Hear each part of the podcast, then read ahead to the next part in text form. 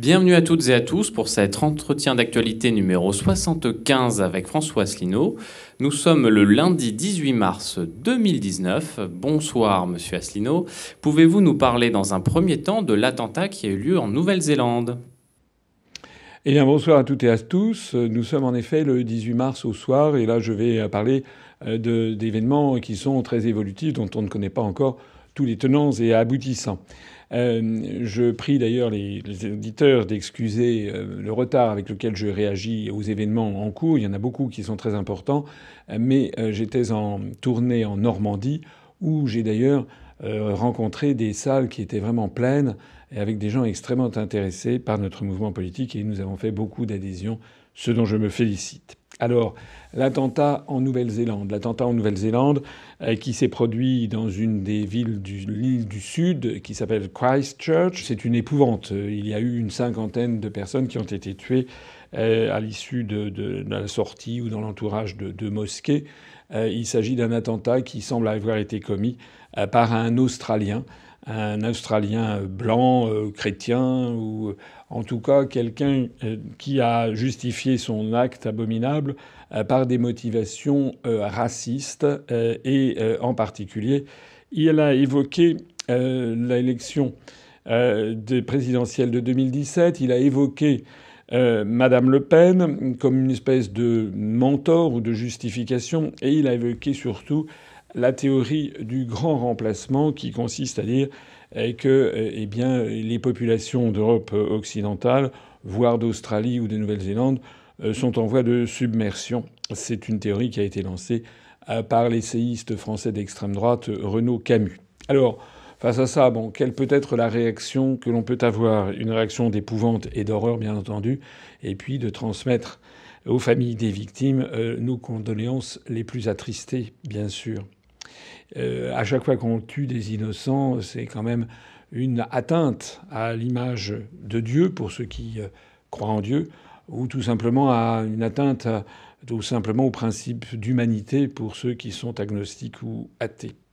J'avais déjà eu l'occasion de présenter nos condoléances euh, pour les horreurs qui s'étaient passées à Paris avec les attentats notamment de Charlie Hebdo et puis aussi euh, cet épouvantable attentat qui avait fait encore plus de morts qu'à Christchurch avec euh, je crois de mémoire 85 morts à peu près euh, sur la promenade des Anglais à Nice. Vous vous rappelez tous de cette horreur qui avait été euh, commise par un Français musulman d'origine maghrébine et qui était, c'était avait été, semble-t-il, un peu il avait invoqué Al-Qaïda il avait invoqué les actions commises par les Occidentaux au Moyen-Orient.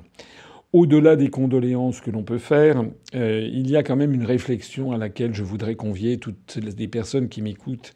Et comme on disait euh, naguère ou jadis, tous les hommes et toutes les femmes de bonne volonté. Il faut comprendre quelque chose. Il faut comprendre que les musulmans à travers le monde sont eux aussi horrifiés par ce qui vient de se passer en Nouvelle-Zélande que l'ont été euh, les Français et en particulier les chrétiens, mais pas seulement eux, par les attentats qui ont eu lieu en France et que je rappelais à l'instant. Je rappelais d'ailleurs au passage que lors de l'attentat à Nice le 14 juillet, il y avait eu, euh, parmi, les blessés, parmi les morts, il y avait eu d'ailleurs un, nombre tout à fait significatif de musulmans. Tout ceci pour euh, signaler que nous avons affaire à des fanatiques dans les deux bords. Il y a à la fois des fanatiques musulmans il y a à la fois des fanatiques euh, du christianisme qui, dans un cas comme dans l'autre d'ailleurs, travestissent, travestissent leur religion. Ce qui est très préoccupant dans cette affaire, c'est que ces événements ne se passeraient pas s'il n'y avait pas eu des conditions qui avaient mené à cette situation. Quelles sont ces conditions? D'abord, l'évolution du monde lui-même qui est en permanence fondée sur la dénonciation du choc des civilisations. Hein, je rappelle que la construction européenne, revenons-y, s'intègre dans la théorie des néoconservateurs américains promue par euh, Samuel Huntington, euh, qui euh, est décédé maintenant, et qui prévoit que le monde du XXIe siècle devrait progressivement s'organiser selon des grands blocs civilisationnels. le bloc dit judéo-chrétien, qui qui serait constitué de l'Amérique du Nord et de l'Union européenne, le bloc dit latino-américain, qui serait constitué de tous les pays d'Amérique, sauf les États-Unis et le Canada, le bloc euh, euh, orthodoxe, qui, serait constitué euh, en gros de la Russie et de, certains des pays avoisinants comme le, Bélarus, la, la Biélorussie par exemple, le monde musulman, qui irait donc du Sénégal jusqu'à jusqu'à l'Irian Jaya, la partie occidentale de l'île de Papouasie, euh, qui fait partie intégrante de l'Indonésie. Donc une espèce de grande bande de, pays qui euh, va de l'océan Atlantique jusqu'à l'océan Pacifique et qui passe par le Maghreb, le Machrek, l'Égypte, le monde turcophone, euh, l'Irak, l'Iran, le monde persan, euh, puis euh, l'Afghanistan, le Pakistan, euh, le, Bangladesh, la Malaisie et l'Indonésie. Et puis toujours selon cette théorie, il y aurait le monde indien, qui serait une espèce d'isolat à lui tout seul, le monde chinois dit confucéen, qui serait également un isolat, avec comme prolongement, si on croit bien comprendre la théorie, le Vietnam et les Corées et la Mongolie, et puis le monde japonais qui constituerait une, une, exception aussi à lui seul, sachant que Samuel Huntington rattache au monde dit judéo-chrétien l'Australie et la Nouvelle-Zélande. En fait, c'est un peu euh, les pays, euh, les pays blancs chrétiens qui sont isolés. Alors, j'ai toujours, et l'UPR a toujours, dénoncé cette théorie qui ne peut mener qu'à un désastre, qui ne peut mener l'humanité qu'à une terrible troisième guerre mondiale. Et malheureusement, l'Union européenne, la construction européenne, s'inscrit dans cette vision du monde, dans cette vision du choc des civilisations. On ne cesse que de faire mousser de part et d'autre, mais surtout du côté euh, occidental, il faut l'avouer, on ne cesse de faire mousser l'opposition qu'il y aurait, l'opposition irréductible qu'il y aurait avec le monde musulman. Je rappelle quand même qu'il n'y a pas eu, me semble-t-il, d'attaque militaire de pays musulmans contre la France, contre l'Allemagne, contre les États-Unis. J'entends des attaques d'États militaires, je ne parle pas des attentats. Alors que le contraire, malheureusement, n'est pas vrai. Il y a eu constamment, depuis maintenant des décennies, des attaques conduites par le camp occidental que ce soit on remonte à la déstabilisation de Mossadegh en, Iran dans les années 50, euh, qui était euh, qui voulait nationaliser les entreprises, notamment les entreprises américaines, qui étaient portées par la gauche. Il y a eu la, déstabilisation et la destruction euh, de pays comme l'Irak dirigé par Saddam Hussein, euh, la Libye dirigée par Kadhafi, la tentative de destruction de la Syrie dirigée par Bachar el-Assad, c'est-à-dire des tentatives menées en sous-main ou directement par les Américains et les Occidentaux, et qui se sont attaqués, j'insiste sur cette situation, qui se sont attaqués au régime laïque du monde euh, musulman. Hein, je rappelle notamment que euh, euh, qu'en Irak et en Syrie, il s'agit du parti Baas. Le parti Baas s'est inspiré de la laïcité à la française. On a donc cette chose quand même assez incroyable, si l'on y réfléchit bien, que les Occidentaux en général et les, Américains en particulier, au lieu de soutenir dans le monde arabo-musulman les forces qui sont des forces de modernité, qui sont des forces de laïcité, qui essayent d'interpréter notamment euh, le Coran à l'aune de la modernité, on a eu en revanche eh un soutien massif à des pays comme l'Arabie saoudite. Et ça n'est pas moi qui le dis, c'est le prince héritier saoudien, euh, MBS, hein, Mohamed Ben Sultan, celui-là même qui d'ailleurs est impliqué probablement dans l'assassinat du journaliste dans, le consulat euh, d'Arabie saoudite à Istanbul, eh bien MBS, le prince héritier euh, d'Arabie saoudite, a fait il y a un peu plus d'un an une tournée aux États-Unis où il a rappelé que c'était les Américains qui avaient demandé au régime wahhabite, qui est le régime qui, dirige l'Arabie saoudite, de diffuser le wahhabisme un peu partout. Et je rappelle aussi d'ailleurs que c'était les soviétiques qui avaient, euh, à partir de 1979, euh, envahi l'Afghanistan pour y installer un régime à leur botte. Et c'est dans la foulée que les Américains avaient soutenu les djihadistes et avaient soutenu le début de, la, de cette espèce de flambée mondiale de fanatisme musulman. Alors, face à tout ça, je voudrais dire à toutes celles et à tous ceux qui m'écoutent qu'il faut absolument que les peuples essayent de se ressaisir.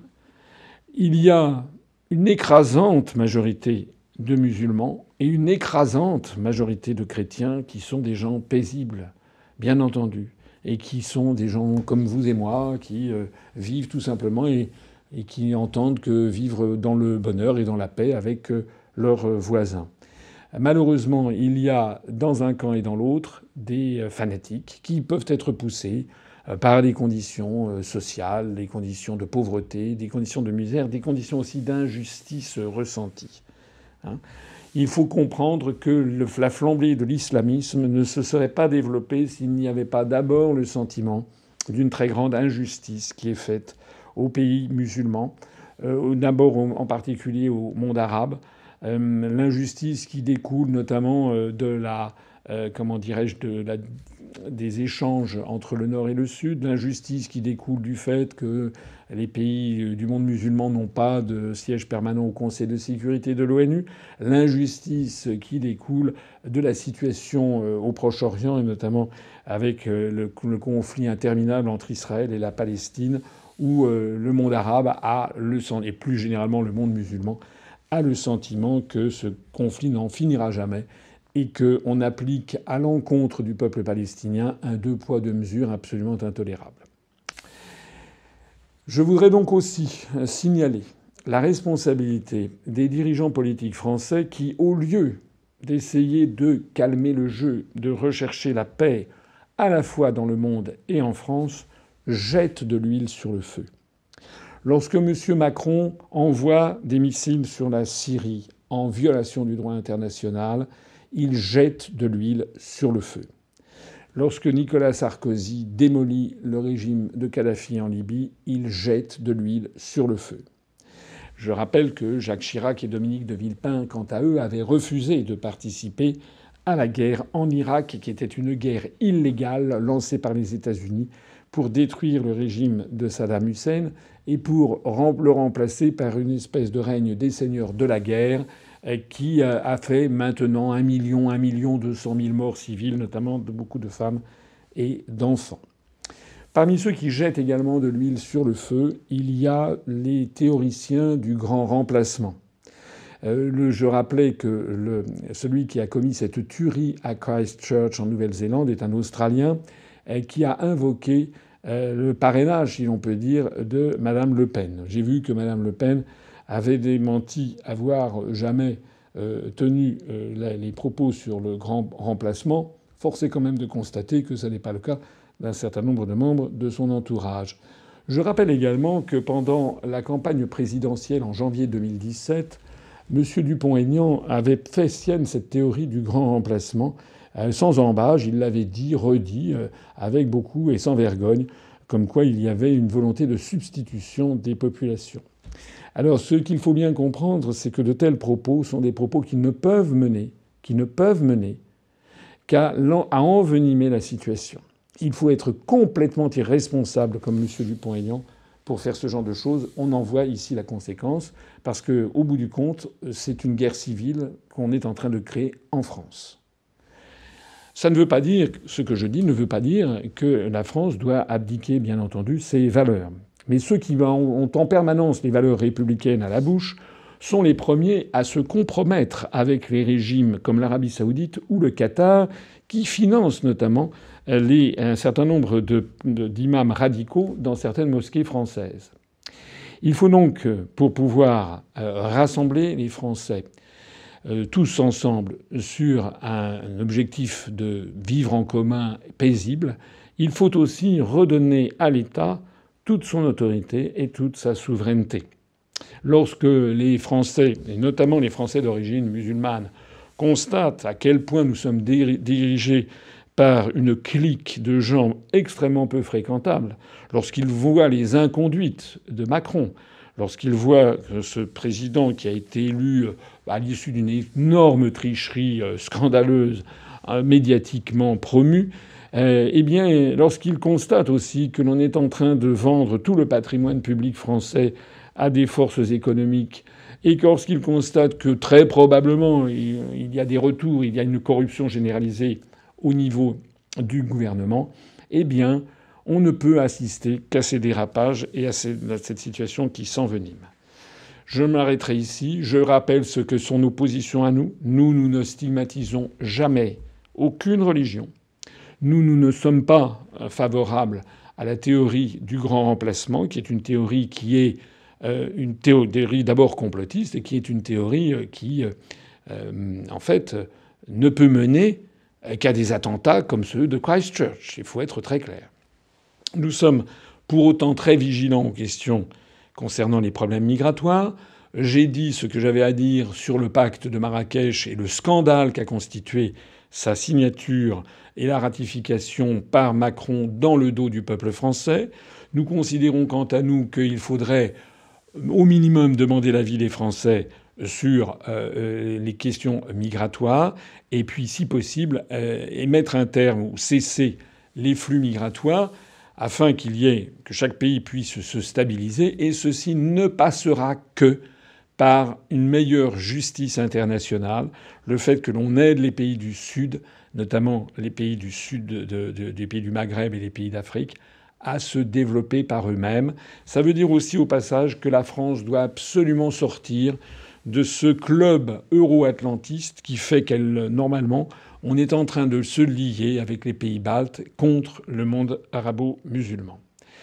En revenant à ce qu'a toujours été la France, c'est-à-dire un pays à vocation universelle, en redonnant à la France des dirigeants dignes, des dirigeants qui respectent les lois, respectent la Constitution, respectent le peuple français, des dirigeants qui se battent pour le peuple français et en particulier, en particulier pour les plus modestes et les plus pauvres d'entre eux, quel que soit leur sexe, quelle que soit leur origine, quelle que soit leur, leur confession religieuse, en redonnant à la France sa liberté et son indépendance, notamment en matière internationale, en redonnant à la France son rôle de pont entre le monde chrétien et le monde musulman, comme c'est le cas depuis François Ier et l'alliance qu'il avait à Soliman le Magnifique, en redonnant aux Français, en bref, quels qu'ils soient, confiance dans leur propre pays, c'est la meilleure façon que nous avons de combattre ceux qui sont en train de promouvoir le choc des civilisations avec les attentats effrayants que l'on voit aussi bien commis en France. Il ne faut pas oublier les morts du Bataclan, il ne faut pas oublier les morts de la promenade des Anglais, de la même façon que nous ne devons pas oublier les 1 200 000 morts civils en Irak, les centaines de milliers de morts et de déportés et de déplacés en Libye, et puis malheureusement ces 50 victimes à Christchurch devant lesquelles nous devons tous nous incliner. Merci pour votre réponse. Passons maintenant à l'acte 18 des Gilets jaunes qui s'est tenu le 16 mars dernier. Qu'avez-vous à en dire, sachant que cet acte a été marqué par de nombreuses scènes de pillage et de violence sur les Champs-Élysées? J'aurais tendance à redire presque la même chose que ce que je viens de dire. Il faut bien entendu condamner les violences. Je ne cesse, je n'ai cessé de dire. Et l'UPR n'a pas arrêté de dire et de communiquer sur la question des Gilets jaunes en soutenant le mouvement des Gilets jaunes, en apportant aux Gilets jaunes une espèce de soutien euh, comment dirais-je, d'analyse, notamment le dossier sur la destitution de Macron, en fournissant les bonnes analyses, mais j'ai toujours appelé les Gilets jaunes à essayer d'être, de, rester euh, dans la non-violence. Le problème qui se pose, il est double. D'une part, il est possible que dans une foule, Lorsque l'on pousse des gens au désespoir, parce que c'est de ça qu'il s'agit, on pousse les gens au désespoir, eh bien il y a malheureusement, c'est statistiquement inévitable, dans une population donnée, des gens qui versent dans la violence, parce qu'ils ont le sentiment que c'est la seule possibilité pour eux de se faire entendre. Euh, voilà. Le, Macron, depuis maintenant ce mouvement des Gilets jaunes qui a commencé le 17 novembre, nous voici maintenant, euh, ça fait maintenant donc euh, quatre mois que le mouvement a démarré. Macron n'a apporté à peu près aucune réponse. Il a lancé un prétendu grand débat qui n'est pas, un grand débat du tout, qui est une, tartufferie, comme je l'ai dit euh, récemment dans un média qui voulait bien m'inviter. Euh, en fait, il pose les questions et les réponses. Il a délibérément mis de côté tout ce qu'il ne voulait pas voir. Il occupe l'espace médiatique d'une façon absolument euh, scandaleuse. Macron est plus présent à la télévision française que Kim Jong-un ne l'est à la télévision nord-coréenne. Je note d'ailleurs que sur BFM, dans quelques jours, BFM a décidé de réunir six chefs de partis politiques français pour parler des Gilets jaunes et de comment sortir de la crise des Gilets jaunes. Alors j'ai vu que les six euh, chefs de partis qui sont euh, ainsi invités à parler sur BFM sont euh, Monsieur Stanislas Guérini, le secrétaire général de En Marche, que personne ne connaît, euh, il y a également Madame Le Pen pour le Rassemblement national. Euh, il y a Monsieur Vauquier pour les Républicains. Euh, il y a Monsieur Bayrou, que l'on sort de la naphtaline à cette occasion, depuis sa mairie de Pau, où il s'était enlisé. il y a Monsieur Mélenchon pour la France insoumise. et il y a Olivier Faure, qui n'est pas connu non plus, qui est à la tête de ceux qui restent du Parti socialiste. Alors ce qui est assez incroyable dans cette histoire, d'émissions de, BFM, euh, c'est que, euh, en fait, BFM invite, pour parler de la crise des Gilets jaunes et comment en sortir, six partis politiques qui ont été unanimement rejetés par les Gilets jaunes, justement, qui ne veulent pas en entendre parler. C'est quand même assez extraordinaire. Il est assez extraordinaire que de notoriété publique, puisque nous avons eu des articles de journaux et même quelques émissions radio sur le sujet, de notoriété publique, énormément de gilets jaunes parlent de François Asselineau, votre serviteur, et de l'UPR. Et actuellement, nous engrangeons chaque jour entre 30 et 40 adhésions spontanées. Notre mouvement est en croissance verticale. Les vidéos que nous produisons connaissent des succès phénoménaux. Eh bien, nous ne sommes pas invités. Et j'en appelle ici à tous les Français qui m'écoutent et qui me regardent, et en particulier aux Gilets jaunes, vous devez voir dans cette censure systématique à l'encontre de l'UPR, c'est pour vous la meilleure preuve que l'Union populaire républicaine est de votre côté et que si vous devez faire confiance à un parti politique, c'est le nôtre. Non pas, vous savez, je n'ai pas mis le gilet jaune, nous n'avons pas fait la, comment dirais-je, la cour aux gilets jaunes. D'ailleurs, les gilets jaunes sont extrêmement diversifiés, mais il se trouve que beaucoup des Gilets jaunes qui réfléchissent, qui cherchent, qui, essaient de comprendre d'où viennent les problèmes de la France, en sont venus d'abord à réclamer un référendum d'initiative citoyenne par l'intermédiaire d'Étienne Chouard, puis ont commencé à se renseigner sur l'UPR, nos analyses concernant notamment la construction européenne, les traités européens, l'euro, le fonctionnement antidémocratique de toute cette machinerie, les origines cachées de la construction européenne, voilà tout ce qu'ils ont trouvé.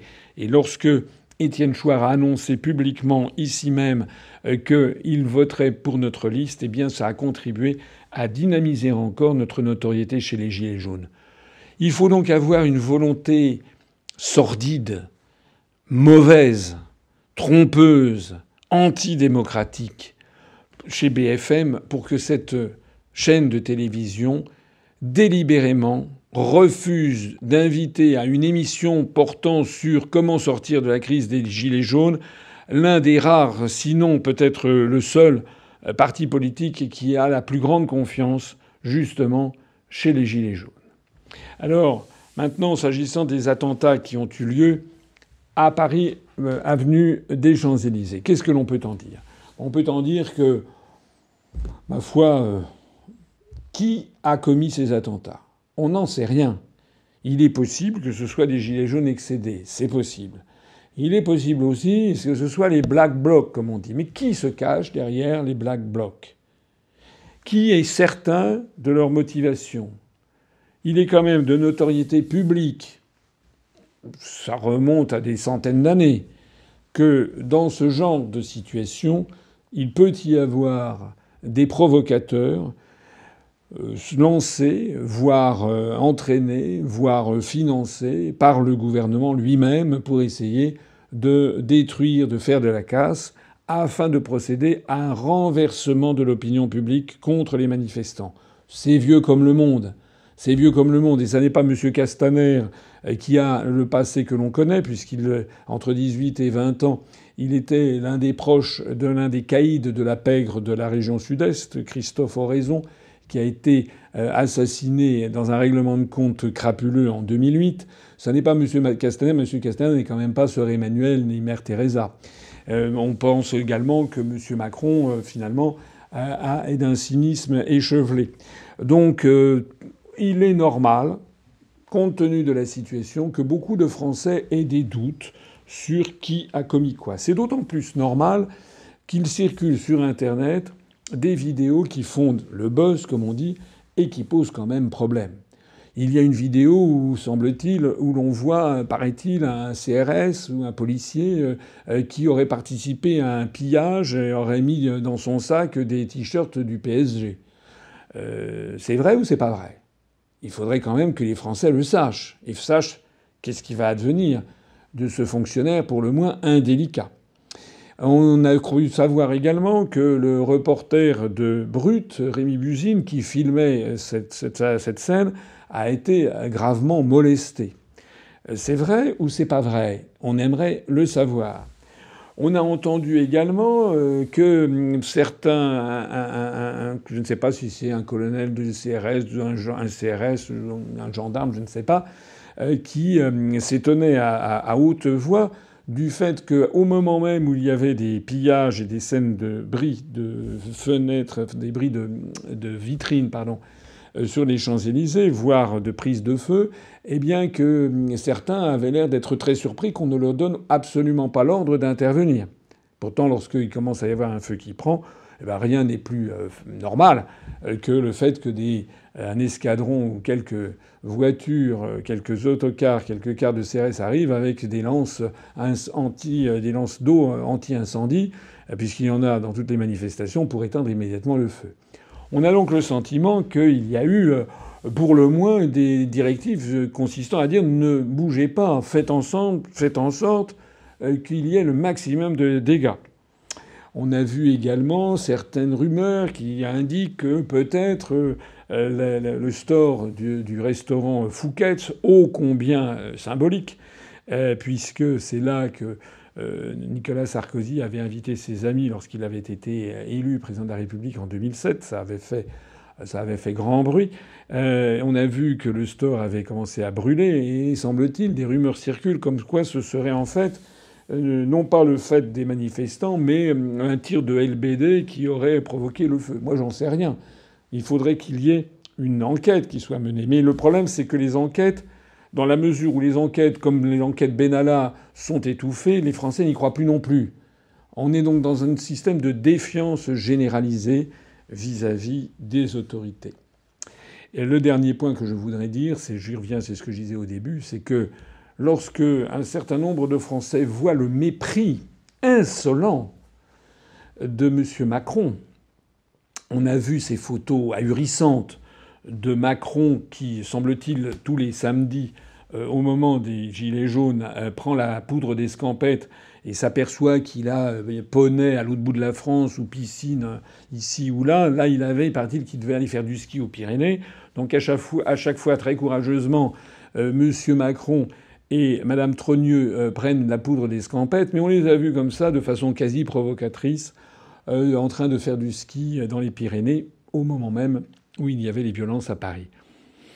Ce qu'il faut comprendre, euh, c'est que pour des personnes qui vivent au RSA, qui gagnent moins de 600 euros net par mois, quand on voit que pour euh, même des smicards qui gagnent 1200 euros net par mois et qui peuvent avoir plusieurs enfants et qui donc euh, ont beaucoup de mal, beaucoup beaucoup de mal à joindre les deux bouts, en particulier ceux qui sont au RSA, mais même les smicards, voir le président de la République afficher un sourire Colgate, hein, comme voilà un grand sourire, dents éclatantes, en train de faire du ski, en train de montrer que finalement il n'en a rien à faire de, du peuple qu'il considère comme une, une ville valtaille, eh bien tout ceci ne peut mener, là encore, qu'à enflammer la situation.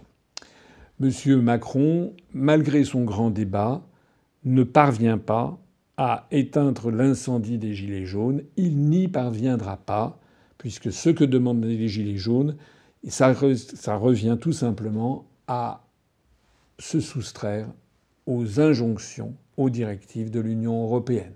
Et ça, M. Macron, qui n'est en fait que le larbin de l'oligarchie euro-atlantiste qui l'a fait élire, ne peut pas revenir sur les exigences de l'Union européenne. Il ne peut pas revenir sur la suppression de l'ISF, puisque c'est le rapport des grandes orientations des politiques économiques de la Commission européenne, en particulier celui de 2015, qui avait exigé que soit supprimé l'ISF.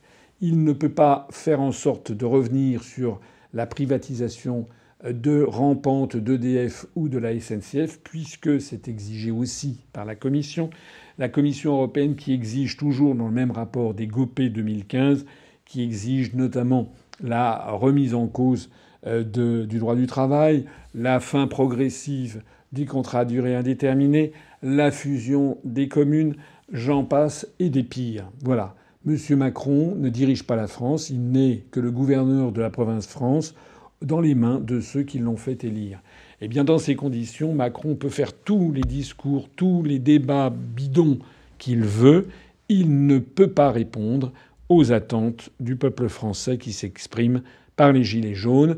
La suite, c'est que nous avons probablement un pays qui est entré dans une zone de turbulence tout à fait durable jusqu'au moment où les Français décideront de se débarrasser de cette clique qui a mis la main sur la démocratie française, sur sa souveraineté et sur son indépendance. En conclusion sur cette affaire de Gilets jaunes, je rappelle que euh, l'Union populaire républicaine a lancé, a publié un dossier pour réclamer de nos parlementaires le lancement de la procédure de destitution de Macron.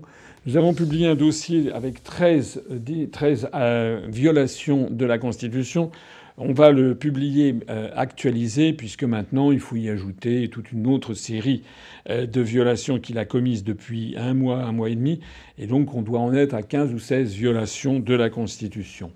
Je rappelle que pour lancer la procédure de l'article 68 menant à la destitution du président de la République, euh, il faut avoir 58 députés et 35 sénateurs. Je rappelle que malgré tous nos efforts, malgré les efforts d'énormément de nos adhérents, de nos sympathisants, de Gilets jaunes qui ont écrit, qui continuent d'écrire à leurs députés et à leurs sénateurs, nous n'avons eu pour l'instant qu'un seul accord euh, formel d'un député de l'Essonne, Franck Marlin. On m'a dit que M. Euh, Jean Lassalle aurait décidé euh, de euh, signer également cette procédure de destitution. En tout cas, c'est ce qu'il a dit dans un débat qui a été enregistré il y a quelques jours devant le public. donc nous attendons maintenant la lettre de M. Jean Lassalle. Nous l'avons contacté, nous l'avons saisi, nous lui avons demandé de confirmer par écrit sa position. Malheureusement, M. Lassalle ne nous répond pas. J'espère que M. Lassalle, qui n'avait pas hésité à enfiler un gilet jaune dans l'hémicycle de l'Assemblée nationale, ce qui lui avait valu d'ailleurs d'être réprimandé par le président de l'Assemblée nationale, et je crois même qu'il a eu une amende pour cela, j'espère qu'il ne s'agit quand même pas uniquement d'un coup de marketing. Et M. Lassalle, que je connais, je m'adresse ici à lui, il faut, il faut, Jean, Jean Lassalle, il faut que vous nous fassiez parvenir euh, officiellement votre lettre comme quoi vous soutenez la procédure de destitution à l'encontre de M. Macron et qui n'est pas digne de diriger la République française. Passons maintenant à la privatisation. En effet, la loi Pacte vient d'être euh, votée euh, à l'Assemblée nationale. Qu'avez-vous à en dire? Eh bien, nous avons assisté à un nouveau scandale, vraiment un scandale euh, énorme la privatisation, effectivement, la loi Pacte qui prévoit la privatisation d'un certain nombre d'infrastructures euh, publiques ou d'établissements publics, et en particulier euh, des aéroports, notamment l'aéroport de Paris et Engie. Alors, Dieu sait si on en a beaucoup parlé ces, ces temps-ci, on avait beaucoup parlé notamment de la privatisation d'Aéroports de Paris. Il y avait une, une, pétition qui avait été lancée, notamment par Coralie Delhomme, que nous avions relayée. Nous avions demandé de signer. J'ai eu l'occasion de m'exprimer pour condamner ces privatisations. Et puis, on a appris qu'un vote avait eu lieu euh, à l'Assemblée nationale euh, à 6 heures du matin, euh, je crois, un samedi matin, sauf erreur de ma part. et il y avait, en tout et pour tout, à peu près 42 personnes dans l'hémicycle. Il y a eu 27 députés qui ont voté pour cette loi et 15 qui ont voté contre. alors ça n'est pas, ça n'est pas acceptable. Ça n'est pas acceptable parce que je rappelle qu'il y a 577 députés en France. Et cette loi de privatisation des aéroports de Paris, c'est un scandale absolu. Hein. J'ai eu l'occasion d'en parler. L'aéroport de Paris est une entreprise qui est publique, qui euh, rapporte beaucoup d'argent à l'État. Il n'y a aucune nécessité de le privatiser du point de vue euh, financier. Et il y a toutes les raisons du monde de le conserver dans la sphère publique parce que avoir la société qui gère les plateformes aéroportuaires de la capitale française, c'est un enjeu stratégique. Stratégique. Donc, euh, il est totalement anormal que cette privatisation ait lieu, mais a fortiori lorsqu'elle est décidée par 27 députés alors qu'il y en a 577. C'est-à-dire qu'il y a moins de 5% des députés qui se sont exprimés en faveur. On ne peut plus continuer comme ça. On peut plus non plus continuer avec une opposition bidon, hein, 15 voix contre. 15 voix contre, mais je rappelle quand même qu'il y a normalement à l'Assemblée nationale des gens qui auraient dû massivement voter contre, à en croire du moins le discours public qu'ils tiennent. Je rappelle qu'il y a 10 députés du Front national, plus M. Dupont-Aignan, plus M. Lassalle, plus les 15 députés de, la France insoumise, plus les députés du groupe de gauche euh, qui comprennent notamment le Parti communiste français, où étaient-ils? Où étaient les députés de l'opposition? Qui, euh, fustigent les privatisations S'il y avait eu tous les députés du Front National, tous les députés communistes et du groupe, communiste, s'il y avait eu tous les députés euh, de la France insoumise, eh bien, ils auraient largement fait plus que 27 voix et la loi aurait été rejetée. Où étaient-ils? Ça suffit d'avoir des députés qui tiennent des propos enflammés comme ça dans les préaux d'école et qui, une fois qu'ils sont à l'Assemblée nationale, ne font rien, ne sont pas présents euh, ou n'agissent pas dans le sens qu'ils avaient promis. Ça rappelle d'ailleurs que M. Mélenchon, quand il a été au Parlement européen, il a soutenu, il a voté euh, en faveur des farines animales, il a voté euh, en faveur, comment dirais-je, de l'intervention euh, en Libye, etc., etc. À chaque fois, il a expliqué qu'il avait s'était trompé. Ça va bien, la duplicité, le mensonge et l'hypocrisie.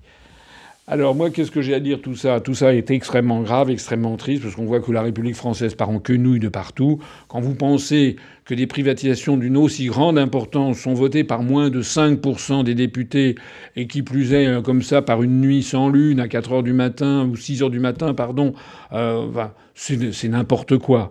Hein, c'est même plus une république bananière, c'est un délitement, une décadence complète de toutes les institutions. Toute cette affaire nous a donné à, réfléchir et nous allons enrichir le programme de l'UPR d'une nouvelle disposition.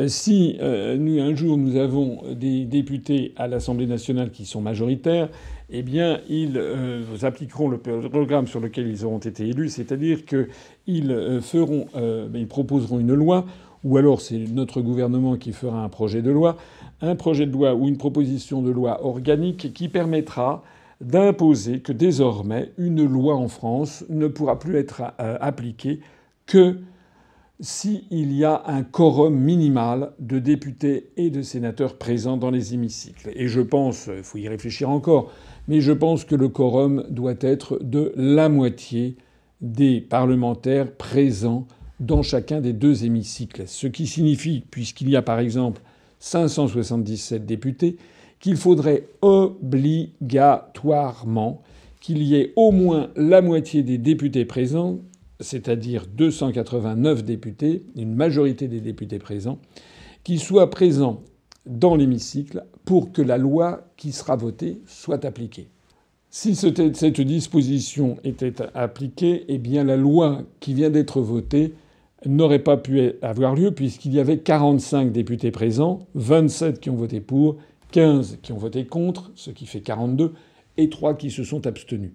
Donc au lieu d'avoir 45 députés présents, il aurait fallu qu'il y en ait au moins 289. Et j'ajoute que nous souhaiterions aussi, nous proposerons sans doute dans cette loi, euh, en tout cas dans notre programme, euh, qu'une loi ne peut pas être votée, disons, après, mettons, minuit. Voilà, ou 23 heures. Et puis nous ajouterons également une autre disposition dans cette loi, en tout cas dans notre programme, c'est que nous proposerons qu'une loi ne puisse plus être votée après minuit. C'est-à-dire qu'une loi ne pourrait pas être votée, disons, entre minuit et 9 euh, heures du matin. Voilà. Parce qu'il est normal qu'un parlementaire puisse dormir. C'est la moindre des choses. Il n'est pas normal que des lois puissent être votées à l'arrache après des heures et des heures de négociations et à la fin desquelles les parlementaires n'ont, pour reprendre cette citation un petit peu familière, euh, n'est pas cette formule un petit peu, un petit peu familière, qui n'est pas les yeux en face des trous. Il faut qu'un parlementaire, lorsqu'il vote, il sache très exactement ce qu'il veut et qu'il ne soit pas à moitié endormi et fatigué en votant un peu n'importe quoi. Donc je pense que ces deux dispositions, interdiction qu'une loi soit votée entre minuit et 9 euh, heures du matin, euh, et puis par ailleurs qu'une loi ne peut être votée que s'il y a au minimum la majorité des parlementaires présents physiquement dans l'hémicycle, c'est-à-dire par exemple 289 députés, eh bien, je pense que cette loi organique, euh, qui pourrait d'ailleurs peut-être même être mise dans la Constitution, puisque finalement la Constitution prévoit aussi la durée, prévoyait la durée des sessions parlementaires, eh bien, je pense que euh, ces deux dispositions permettraient déjà de mettre un terme à ce scandale récurrent qui qui, qui, qui, qui, scandalise en fait les Français, qui constatent que les hémicycles sont totalement vides euh, et que en fait on joue avec le pays, on joue avec euh, avec euh, notre économie, on joue avec notre droit, on joue avec les privatisations, on joue avec le patrimoine public, avec des gens qui ne représentent quasiment plus personne, moins de 5% des députés. C'est un scandale. Il faut y mettre un terme. Et si nous arrivons au pouvoir, nous y mettrons un terme. Parlons à présent du Brexit, sujet qui subit de nombreuses péripéties. Pouvez-vous nous faire un point? Alors, euh, oui, effectivement, euh, ça devient très compliqué. Ça devient très compliqué. Lors de ma tournée euh, en Normandie, j'ai été interrogé par quelques personnes du public à l'issue de mes, euh, des réunions publiques, je faisais d'abord un discours préalable et après il y avait une séance de questions-réponses. Et puis j'ai été également interrogé par des journalistes euh, de différents médias normands. Et une question est revenue régulièrement. Ils m'ont dit mais euh, le Brexit se passe très mal. et qu'est-ce qui vous permet de est-ce que ça ne vous dissuade pas d'aller de l'avant et est-ce que vous ne pensez pas que c'est vraiment un problème aussi pour la France? Qu'est-ce qui vous permet de penser que le Frexit se passerait mieux euh, que le Brexit. À quoi j'ai répondu? Euh, qu'en fait, euh, le Brexit, il y a deux choses à voir sur le Brexit. Il y a le fond et la forme. Sur le Brexit, sur le fond, sur le fond, les choses se passent très bien. Sur le fond, on nous avait expliqué, Madame Christine Lagarde, la directrice générale du Fonds monétaire international, je le rappelle, avait expliqué quelques jours, quelques semaines avant le référendum de juin 2016 euh, sur euh, le Brexit, elle était allée à Londres, elle avait expliqué euh, que si jamais les Britanniques votaient pour le Brexit, dans les jours et les semaines qui suivraient, ce serait l'apocalypse. On avait annoncé que jusqu'à 300 000 cadres de la City londonienne, travaillant dans les grandes banques, fuiraient le pays pour aller se réfugier, qui à Francfort, qui à Anvers ou à Rotterdam, qui à Paris. Et on se rappelle que M. Macron, ministre de l'économie, à l'époque, lors en juin 2016, avait annoncé qu'il dresserait le tapis rouge pour accueillir ces réfugiés qui partiraient de l'Angleterre en se pinçant le nez. En réalité, En réalité, il n'en est rien. On attend toujours, le tapis rouge n'a pas été foulé, on attend toujours les fameux réfugiés économiques. Une étude de Financial Times de juin 2018 qui avait été voir toutes les banques de la City était revenue et avait avoué assez piteusement qu'au lieu de 300 000 réfugiés qui allaient partir, on en était tombé peut-être maintenant à 2 à 3 000, un facteur 100 en moins. J'ai déjà expliqué que le chômage est au plus bas depuis 1960, c'est-à-dire depuis euh, bientôt 60 ans, euh, au Royaume-Uni. J'ai expliqué que le commerce extérieur s'est redressé, que du fait que la livre sterling a baissé, il y a des investissements internationaux qui, contre toutes les prophéties d'Apocalypse, viennent s'investir au Royaume-Uni. J'ai expliqué également que du fait de la fin de la directive des travailleurs détachés, le nombre de travailleurs venus de l'Est et allant au Royaume-Uni a diminué considérablement et que ceci crée non seulement une baisse du chômage, mais des tensions sur la main-d'œuvre et donc une augmentation des salaires. On peut quand même euh, difficilement euh, faire mieux. En tout cas, la situation euh, économique du Royaume-Uni est très supérieure à celle de la France. Mais alors pourquoi est-ce que les Français pensent que ça se passe mal au Brexit? Parce qu'en réalité, les dirigeants du camp pro-européen, les dirigeants britanniques européistes, les dirigeants britanniques anti-Brexit, refusent le verdict des urnes de 2016. C'est aussi simple que ça. De même qu'en France, les mêmes dirigeants, les Français, les dirigeants français européistes, ont refusé le référendum de 2005 où 55% des Français avaient dit non à la Constitution européenne. Rappelez-vous que Nicolas Sarkozy a fait ratifier par la procédure du Congrès par nos parlementaires, dans le dos du peuple français, a fait ratifier le traité de Lisbonne, qui est un copier-coller de la Constitution européenne que les Français, justement, avaient rejetée.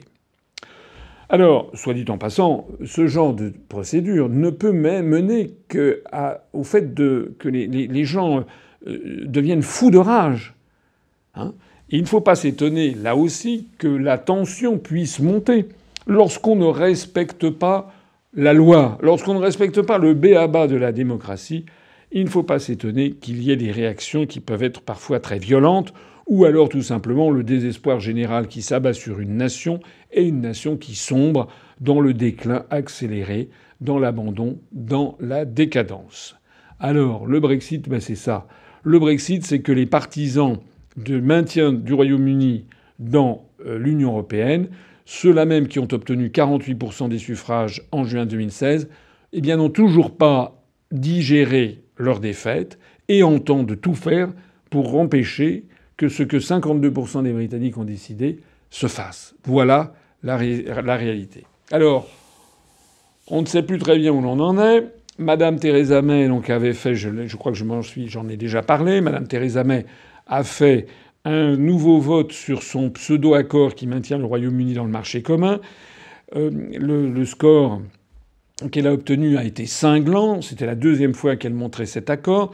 Il était un peu moins cinglant que la première fois, puisque la première fois, il y avait eu, euh, je crois, 402 euh, contre son accord député et pour à peu près 202 pour. On n'avait jamais vu ça depuis les années 1920. La deuxième fois, quand elle l'a présenté, on n'avait pas 402 contre, mais 362 contre et 242 pour. Donc il y a encore un gouffre énorme. Le lendemain, elle a donc, euh, le, c'était le 12 mars, le 13 mars, elle a, euh, il y a eu un vote sur la sortie sans accord, et là, le, vote a été tangent, puisqu'il y a eu 300 euh, de mémoire, je dis 312 députés qui ont voté contre le Brexit sans accord et 308 qui ont voté pour, c'est-à-dire que la marge était de 4. Il aurait suffi que trois députés, trois députés seulement, qui avaient voté contre, changent leur vote pour que le Brexit sans accord l'emporte le 13 mars. Il n'y a pour l'instant, parmi tous les votes qui ont eu lieu à la Chambre des communes, c'est le vote en faveur du Brexit sans accord qui a été le plus proche d'atteindre la majorité des députés présents, celui dont la légitimité est actuellement le plus fort. Alors le lendemain, le 14 mars, il y a eu un nouveau vote pour savoir s'il fallait demander une prolongation de l'article 50. Et là, il y a eu une majorité des députés qui se sont prononcés pour demander une prolongation. Alors, on n'y comprend plus grand-chose, puisque la prolongation. Ah oui, j'ai oublié de préciser aussi, il y a encore eu un autre vote très important, qui, pour savoir s'il fallait procéder à un deuxième référendum, là, le score a été sans appel, quelque chose comme 380 voix contre un deuxième référendum et 80, 85 voix pour. Je crois que c'est à peu près le score. Donc, il n'y aura pas de deuxième référendum. Je l'avais d'ailleurs toujours dit, puisque non seulement le référendum n'est pas une tradition britannique, les Britanniques font très très peu de référendums. Les deux seuls que je connaisse, mais je ne suis pas forcément euh, à jour de, l'histoire britannique, mais il me semble que depuis 1900 jusqu'à aujourd'hui, en l'espace de 119 ans, je crois qu'il y a eu un référendum en 1900, enfin j'en suis sûr, il y a eu un référendum en 72 pour l'entrée du Royaume-Uni dans le marché commun, et puis le référendum de 2016 pour sa sortie. Euh, voilà, ce sont les deux, les deux référendums que je, que je connaisse. Alors déjà, ça ne correspond pas aux traditions britanniques, mais il y a un autre phénomène que les grands médias ne vous cachent, c'est que il semble, il y a des rumeurs qui circulent beaucoup en Angleterre sur cette question, que s'il y avait un deuxième référendum, et contrairement à ce que l'on dit et ce que l'on assure aux Français, il est possible que s'il y a un deuxième référendum, ce ne soit plus 52% des Britanniques qui votent pour le Brexit, mais que ce soit 54 ou 55% En d'autres termes, contrairement à ce qu'on dit dans la presse française, où on dit que les Britanniques se mordraient les doigts de regret d'avoir voté pour le Brexit, c'est faux. Et c'est justement parce que beaucoup de députés savent, ont entendu parler de ces rumeurs comme quoi un nouveau référendum mènerait à un résultat encore plus favorable au Brexit, qu'ils ont préféré se soustraire à cette euh, demande. Nous, nous avons prévu d'être présents, quoi qu'il arrive, et nous allons fêter, quoi qu'il arrive, les 12 ans de l'UPR, et quoi qu'il arrive, nous soutiendrons les partisans du Brexit.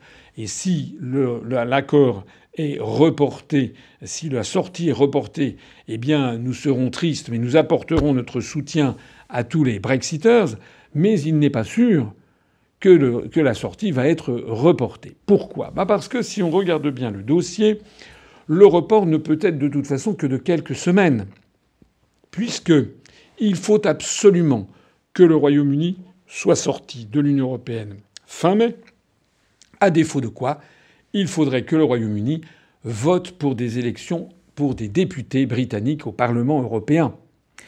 Euh, puisque euh, c'est à la fin mai que tous les pays de l'Union européenne élisent leurs députés au Parlement européen. Et donc, il faut qu'il y ait les Britanniques qui aient, aussi leurs députés si le Royaume-Uni n'est pas sorti. Juridiquement, il n'est pas possible de faire autrement. Ça veut donc dire que les 27 autres pays, dont la France, devraient refaire leurs lois électorales. Et notamment en France, on est passé de 73 à 79 députés, puisque les 27 pays restants se sont partagés les dépouilles des parlementaires, du contingent de parlementaires britanniques, eh bien, il faudrait. Ah, nous, il y a une loi qui a été adoptée en juin 2018 sur cette, affaire. Il faudrait que nous, nous fassions une loi à l'envers pour revenir de 79 à 73 députés. Et les 27 États devraient faire la même chose. C'est donc quand même très peu probable. C'est pas absolument impossible, mais c'est quand même extraordinairement peu probable. Et puis surtout, ça voudrait dire que les, les négociations seraient reportées au calende Or, et contrairement à ce que disent les grands médias français, il y a en Royaume-Uni une immense partie de la population, les gens qui ont voté pour le Brexit, qui sont excédés, qui n'en peuvent plus de ces atermoiements, qui ont compris que ce sont en fait les partisans du maintien dans l'Union européenne qui sont des fascistes bleus. Le fascisme bleu consiste à refuser le verdict des urnes, comme nous l'avons eu nous en 2005, lorsque 55% des Français ont voté non à la construction, à la Constitution européenne. Donc les esprits sont de plus en plus chauffés à blanc, et Madame May le sait. Elle est donc en fait sur un siège éjectable. Il faut savoir de surcroît que pour obtenir ce report des négociations, qui donc pour les raisons que je viens d'évoquer, ne pourrait être que de quelques semaines, un mois tout au plus, encore faudrait-il qu'il y ait matière à négocier. Mais quelle va être la matière à négocier? Puisque les, Européens, les 27 autres pays d'Europe, ont fait savoir bah, qu'ils accepteraient éventuellement un report, mais qu'à condition qu'il y ait des, des, nouvelles, des percées du côté britannique. Or, Mme May sait bien qu'elle ne peut pas aller plus loin que ce qu'elle avait proposé qui a été rejeté. Donc, elle ne pourrait, euh, si elle faisait une modification euh, pour qu'elle ne soit pas rejetée, il faudrait que ce soit euh, une modification allant dans le sens des Brexiteurs. Or, justement, l'Union européenne a refusé toute modification allant dans ce sens. Donc, il y a une situation de blocage. Il y a encore un autre élément à avoir à l'esprit. Les rumeurs circulent, elles ont été notamment lancées, entretenues par un député allemand proche de Mme Merkel qui s'appelle M. Elmar Brock. Certaines rumeurs circulent comme quoi l'Italie de M. Salvini et Di Maio aurait décidé, aurait promis à Nigel Farage de refuser un report du Brexit. Puisque je rappelle que ce report qui est prévu par l'article 50 des traités ce report n'est pas de droit. Il faut que les autres pays l'acceptent à l'unanimité. Donc si l'Italie, par exemple, mais ça pourrait être aussi le cas de la Hongrie, de la Pologne ou d'autres pays, si deux, trois pays, ou même un seul, même Malte par exemple, refuse le report demandé par Londres, il n'y a pas de report. En d'autres termes, tout ceci donne à penser qu'il n'est pas du tout impossible que euh, arrive le 29 mars, c'est dans la réponse, c'est dans 11 jours, et que, en définitive, il n'y ait toujours pas d'accord, ni accord avec euh, euh, Mme May et, l'Union européenne, ni accord pour un report des, de la sortie. Et je rappelle aussi quand même qu'une loi a été validée promulgué par la reine Elisabeth II en juin de l'année dernière, qui fixait la date au 29 juin, qui fixait la date au 29 mars 2019, euh, puisque je rappelle que formellement, le Royaume-Uni avait lancé la procédure de l'article 50 le 29, le 29 mars 2017. Tout ceci pour dire que euh, les rebondissements sont intenses. On a en fait une espèce de lutte de propagande on apprend aussi euh, ces jours-ci et aujourd'hui même que les conservateurs euh, auraient lancé, auraient diffusé l'information comme quoi euh, il fallait demander aux députés conservateurs s'ils étaient d'accord pour être de nouveau sur une liste pour les élections européennes, donc laissant entendre que au gouvernement on s'apprêterait, au gouvernement britannique s'apprêterait à se faire une idée à l'idée de rester ad vitam aeternam dans l'Union européenne. En fait, c'est la guerre des nerfs, c'est la guerre d'intimidation, c'est on balance des fake news de part et d'autre, on n'en sait rien. Moi, je pense qu'il y a une probabilité qui reste tout à fait euh, significative, peut-être même, euh, même très probable, que euh, le Brexit ait bien lieu le 29 mars à 23 heures. Comme je l'ai dit tout à l'heure, nous, de toute façon, nous avons décidé d'être présents ce jour-là. J'ai pris cette décision à la fin de l'an dernier, même au mois à l'automne de l'an dernier. Nous avons depuis plusieurs mois préparé une grande euh, cérémonie, une grande manifestation le 29 mars à 23 heures. Je renvoie toutes les personnes intéressées euh, à l'article que nous avons mis en ligne, que nous avons d'ailleurs étoffé pour voir toutes les manifestations que nous allons avoir. Le, la plus importante de ces manifestations, ça sera le 29 mars au soir, dans le grand hall de Church House Westminster, à 200 mètres de la Chambre des communes, où nous allons avoir donc euh, plusieurs, nombreux intervenants, notamment trois anciens ministres conservateurs euh, qui euh, étaient pour le Brexit. Nous allons avoir également un général deux étoiles qui était pour le Brexit, qui est à la retraite maintenant. Nous allons avoir le leader euh, euh, des, partisans du Brexit au sein du Parti travailliste. Donc nous, aurons à la fois les conservateurs et les travaillistes qui seront représentés. Nous allons avoir un, un syndicaliste, syndicaliste de RMT. Nous allons avoir également une femme qui a créé une association de citoyens pro-Brexit euh, pour les soutenir face aux insultes, aux injures qu'ils reçoivent de la part des fascistes bleus, qui en permanence les toisent de haut et les prennent, les, les considèrent comme des abrutis, parce qu'il y a une intolérance incroyable de la part des européistes au Royaume-Uni comme en France. Et puis nous aurons on l'espère, la présence de Nigel Farage, dont il est possible qu'il vienne nous dire un mot pendant cette soirée. On espère qu'à 23 heures, on pourra euh, constater, après un décompte sur un écran géant, constater la sortie du Royaume-Uni de l'Union européenne et que nous célébrerons ceci euh, par euh, les hymnes nationaux, le God Save the Queen pour le Royaume-Uni, suivi de la Marseillaise, et puis nous ferons sauter les bouchons de champagne pour célébrer cette libération euh, du Royaume-Uni de cette prison des peuples qu'est la construction européenne. Et puis, comme je l'ai dit, si par malheur ça n'avait pas lieu ce jour-là, s'il y avait un report, eh bien nous apporterons tout notre soutien aux Brexiters, tout notre soutien moral et les assurer qu'ils ne sont pas seuls dans leur lutte pour la libération. Le 4 avril prochain, France Télévisions organise un débat avec les, têtes de liste aux européennes. Un premier scandale avait éclaté avec euh, la, la, première annonce de France Télévisions qui avait oublié l'UPR, l'UDI et le PCF. Scandale en partie résolu puisque l'UDI et le PCF ont finalement été invités, mais il manque toujours l'UPR. Il faut croire que France Télévisions estime que la voix du Frexit n'a pas besoin d'être représentée. Qu'avez-vous à en dire? Pas beaucoup de plus que ce que vous venez de dire.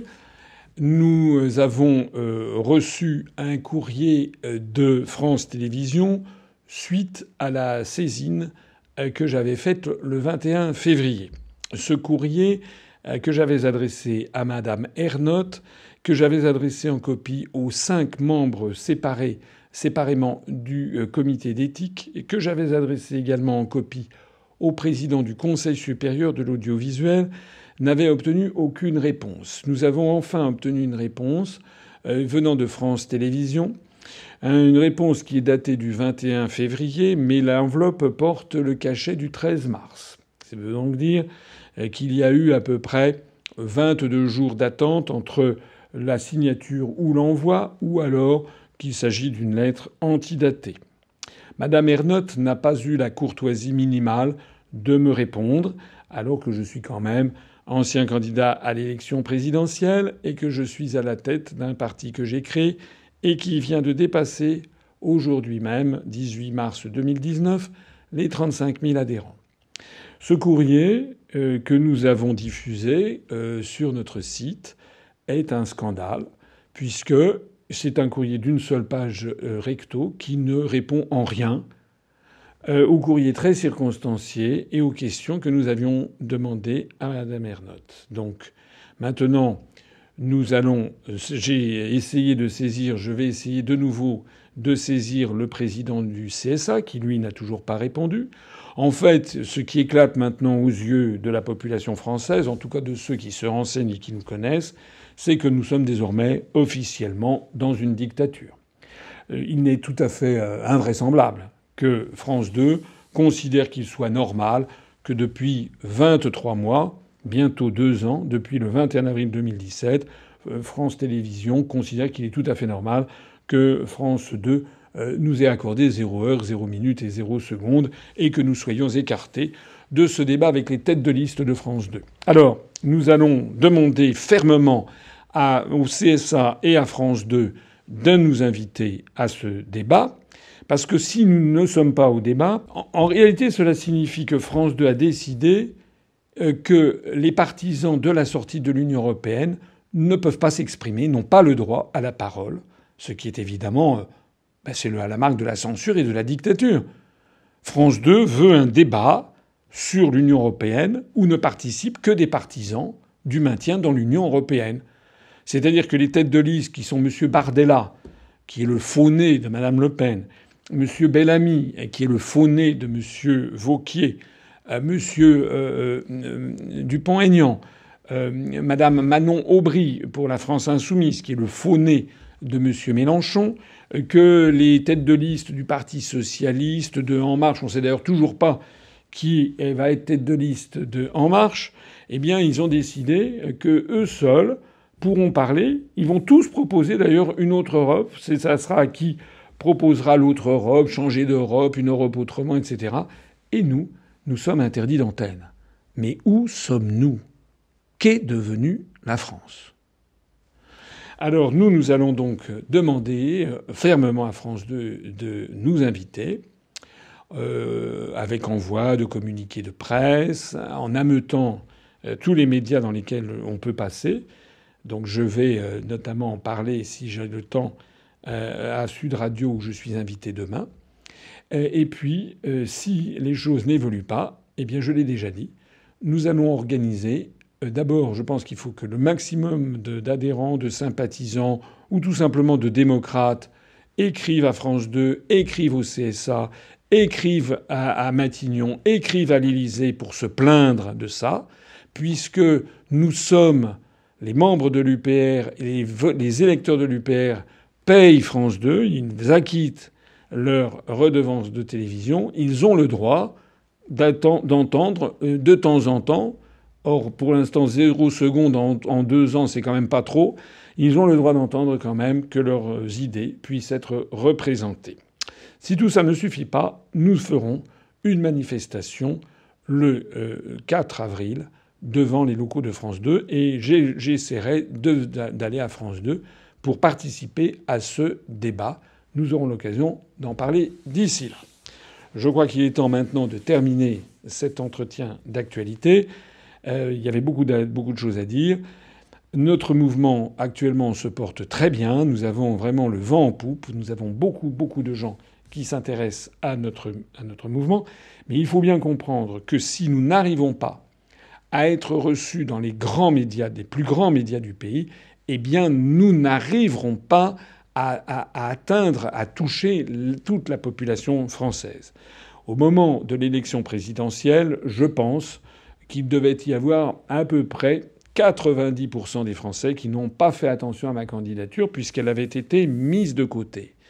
Et je pense que depuis lors, le nombre de Français qui s'intéressent à l'UPR a grimpé. On n'en est plus à 5 ou 10 comme c'était le cas en 2017. Je pense qu'on doit en être à peut-être 15, 20, 25% 30% Mais c'est là le scandale, c'est que nous, nous voulons être connus par 100% de la population, que 100% des électeurs euh, puissent euh, prendre connaissance de nos analyses et de notre programme. Parce que si nous ne jouons que sur un tiers des électeurs, évidemment, le score électoral sera décevant. C'est pour ça que c'est extrêmement important. Il n'y a pas de chose plus importante que d'avoir accès aux grands médias. Je le dis parce que parfois j'ai vu certains courriels ou certains sur certains fils de discussion de Facebook, tel ou tel de nos sympathisants qui dit oui, il faudrait arrêter de jouer les caliméros, il faudrait arrêter de se plaindre. Non, nous n'allons pas arrêter de nous plaindre. Parce que si les autres partis politiques étaient traités comme nous le sommes, ils seraient les premiers à faire un scandale. Et c'est d'ailleurs ce qui s'est passé avec le Parti communiste, avec l'UDI. Ils ont fait un scandale parce qu'ils ont été écartés de ce grand débat. Eh bien nous, le scandale est permanent.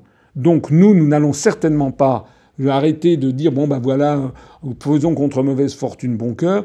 Je rappelle que les spécialistes de politologie savent qu'il existe une relation étroite entre le nombre d'heures passées dans les médias et le résultat dans les urnes. C'est pour ça que tous ensemble, nous devons nous mobiliser afin que les élections européennes du 26 mai ne soient pas une réédition de l'élection présidentielle de 2017 où l'on a volé le libre choix aux Français en leur cachant délibérément une partie des candidats et tout spécialement l'UPR. Nous ne laisserons pas tomber et je pense que nous allons faire, vous le verrez, une très belle progression. Sur ce, je vous laisse. Merci pour votre attention, pour votre présence. Et puis, comme d'habitude, vive la République et vive la France.